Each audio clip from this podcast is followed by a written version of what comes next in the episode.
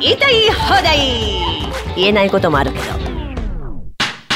え皆様、明けましておめでとうございます。本年もどうぞよろしくお願いいたします。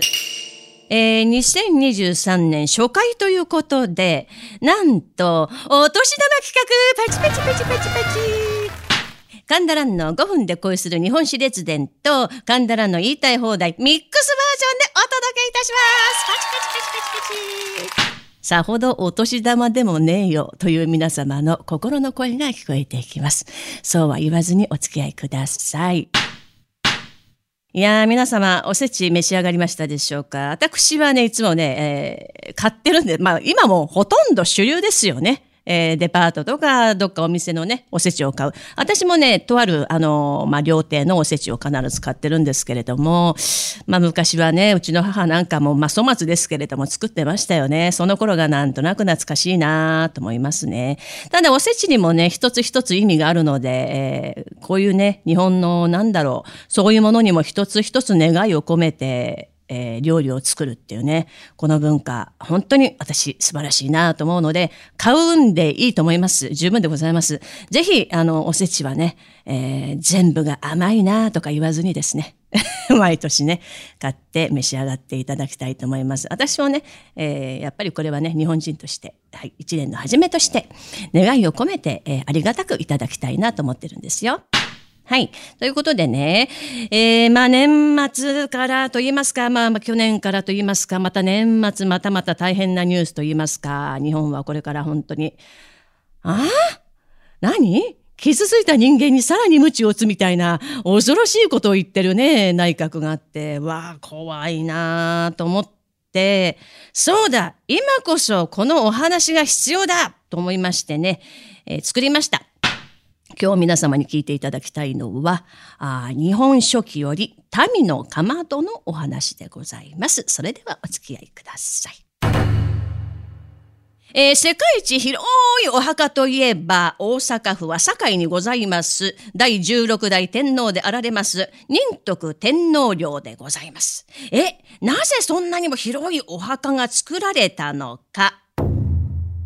さて、ある日のこと、この仁徳天皇が高台に登りまして町を見下ろしてみると、ご飯の支度をする時間だというのに、民家からかまどの煙が一つも立ち上っていないんです。これは一体どうしたことか。ああそうか。財務省のポチどもの悪性で経済が疲弊し、国民たちは大層貧しくなってしまったのか。なんということだ。こういう話を聞いたことがある。良き君主の世には人々は歌い、家々も安らかであると。はあ、どうしたことか。まあ、この現状に心を痛めました天皇は、これより三年、すべての税を免除するとお触れを出したのです。税収がなくなるわけですから、天皇様の暮らしだって大変になるわけですよ。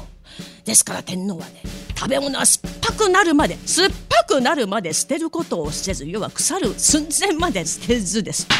衣服や靴もボロボロになるまで着古して、宮殿に至っては、塀、屋根が崩れても修繕せず、雨梅雨に打たれまして、星空を見ながら寝ていたのです。なんかね、まあここまでの話を聞いてもですよ。国民にばかり苦労して、自分たちは身を削ることを一切しない、どこぞの政治家とはえらい違いでございます。さて、渡航するうち三年の月日が流れたある日のことでございます。再び高台に登りまして、町を見下ろしますと、なんと民家からたくさんのかまどの煙が立ち上っているではありませんか。おお、煙がたくさん立ち上っておる。はあ、国民は豊かになったのだ。ああ、よかったよかった。すると隣におりました妃が、あなた、どこが豊かになったと言うんです？宮殿はボロボロ。私たちの衣服もボロボロ。靴もボロボロ。もう涙がボロボロ出てきます。うー泣くでない。泣くでない。君主というのはな、民があってこその君主なのだ。古の聖人は、民が一人でも飢えたら、政策を見直し、自らを責めたという。ざいますか？国民の責任だと言わずにですか？ああ、そうだ。そんな愚かな具言は申さなかった。民が貧しければ陳も貧しく、民が豊かになれば陳も豊かになる。自然とそうなってゆくものなのだ。そうさとしたのです。さて、そんなある日のこと、家来が天皇のもとにやってまいりまして、陛下、恐れながら申し上げます。税を免除して三年が経ち、民の暮らしは大層豊かになりました。そろそろどうでしょうか。税を取り立てては。ああ、そうだな。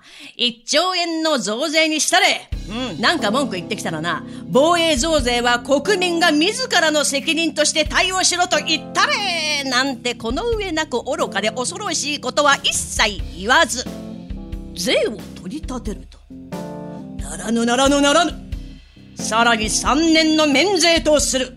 えー、そ、そ、そ、そ、そ、それはど、ど、ど、どうしてですか？税を取り立てる前にやることがあるだろう。やること？えー、何でございましょう？無駄を省くのじゃ。無駄？そうだ。男女三角事業とか、外国人優遇制度とか、学術会議とか、それらを削れば税を取り立てなくても大丈夫である。なるほど。うん。まあそういうことで、さらに3年の免除こうしてですね、通算6年免税したんです。まあその後、天皇はやっと税を納めることを命じましたが、宮殿の修繕に使おうとしないので、ボロボロの宮殿を見ました民衆たちが、我々は免税のおかげで豊かになり、家族を持てるようになり、蓄えもできるようになった。これはすべて天皇様のご配慮のおかげだ。今こそ恩返しをしなければ罰が当たってしまうぞ。どうだみんな、俺たちの力で天皇様の宮殿を見事に直そうではないか。そうだそうだ、そうしようと民衆たちが立ち上がりまして、老若男女、昼夜を問わず不信をいたしまして、見事な宮殿によみがえったのでありました。でね、この仁徳天皇の功績は、この免税だけではないんですね。治水工事や土木工事をして、洪水を防ぐために、万田の包みというのを作りまして、灌漑用水を引いて田畑を開拓したんです。まあ、これにより民の暮らしが安定し、豊かになったのは言うまでもございません。まあこれゆえに仁徳天皇は聖帝と称えられまして民衆は深い感謝の気持ちを込め日本一広いお墓を作ったのでありました。高き矢に登りてみれば煙立つ。民のかまどはにぎわいにけり今こそ令和の遣唐使に聞かせたい神のかまどの一席でございましたでまだ続くよ。聞いてくださいよ。ねえ令和の遣唐使聞いてるかね？えー、どうなんでしょう三慶さんこれあの令和の遣唐使にこの講談を届けることはできませんでしょうかね？私なんかあれだな収録して送りつけようかな いやー、本当に、あのー、こういうね、仁徳天皇のような民のことを思う祭りごとをする人が一人でも多く出てきてくださることを願いますね。ただですね、つくづく私思うんですね。まあ、要は政治家は国民の代表です。ね。そうなんですよね。選挙で選ばれるわけですから。だからね、以前も申したことあると思うんですけど、私の母親世代、まあ、70代とかね、50、60代とか70代とか80代とか、その時代は戦後育って、もうね、近代なんですか？復興するのにもうとにかく一生懸命働いて子育てしてで祭りごとは政治家に任せるという時代でしたけど今はね本当に違うと思います。本当に無責任。あの無責任に生きていると偉いことになる時代だなと思いますのでぜひとも皆様あ自らの力で情報を取りに行くことをねしていただきたいなと思いますよ。あと、歴史を知るってことがとても大事で、それはやっぱり日本の国体を知ることなんだなと思うんですよね。脈々と続いてる日本の歴史というのをちゃんと、ちゃんとした認識で知るってことは大事だなと思います。で、こんな言葉がありましてね。政治に無関心な国民は無能な政治家に支配されるというね。まあこれちょっとツイッターで見た言葉なんですけど、今まさにこの状態だと思うんですよ。なので、はい、もう無関心にはいられない時代です。私たちが幸せに平和に暮らすためには無関心ではいられない時代なので、私も自分にね、えー、言い聞かせます。言い聞かせて、本当に一人一人がいい国を作るんだっていうね、意識のもとで、2023年、皆さん、希望を持って明るく生きていきましょうよ。ということで、この番組を聞けば、はい、歴史に詳しくなって、もっと日本が愛せると思います。ということでね、皆さん、今年もどうぞこの番組を愛してください。応援してください。どうぞよろしくお願いいたします。